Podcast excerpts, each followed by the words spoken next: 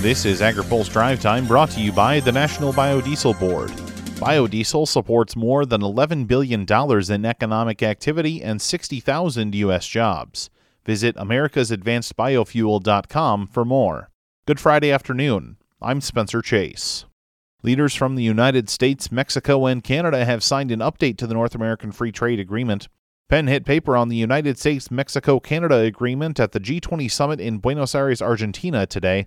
President Donald Trump was quick to sell the agreement as an American victory. In the United States, the new trade pact will support high paying manufacturing jobs and promote greater access for American exports across the range of sectors, including our farming, manufacturing, and service industries. As part of our agreement, the United States will be able to lock in our market access to Canada and Mexico and greatly expand our agricultural exports, something we've been wanting to do for many years. This is an amazing deal for our farmers and also allows them to use cutting edge biotechnology and eliminates non scientific barriers. The deal is less popular in Canada, but Prime Minister Justin Trudeau said the agreement was necessary for regional reliability.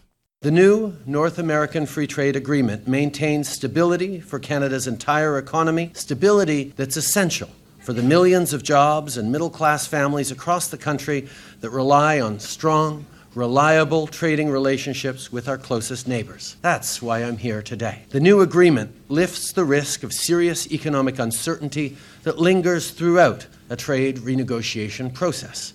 Uncertainty that would have only gotten worse and more damaging had we not reached a new NAFTA. The pact still needs to be ratified in all three countries. The U.S. Congress is expected to take up the deal next year.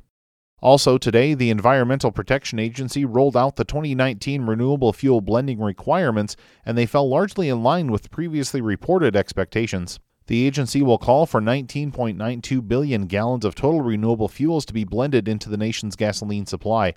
That breaks down to 15 billion gallons of conventional biofuels like corn ethanol and almost 5 billion gallons of advanced products like cellulosic biofuels. Also, as expected, the EPA did not include language to reallocate gallons waived through small refinery exemptions. National Farmers Union President Roger Johnson says that means EPA is operating outside of congressional intent. This rule is not in keeping with Congress's intent with the RFS, which was to drive investment in American grown biofuels. In addition to ignoring lost demand for ethanol, the EPA has provided far too low obligations for advanced biofuels. These businesses need to believe they have the opportunity to create a profitable company in order for them to expand production and utilize more American grown fuels. The Department of Agriculture has revised its farm income forecast lower. In an update to the 2018 farm income forecast released today, USDA's Economic Research Service predicted a 12% drop in net farm income. The $9.1 billion reduction would bring farm income to $66.3 billion in 2018. Production expenses are expected to jump about $14.8 billion, primarily on fuels and oil, interest, feed, and hired labor. Finally, today, the view for what lies ahead on the Farm Bill is starting to become clearer.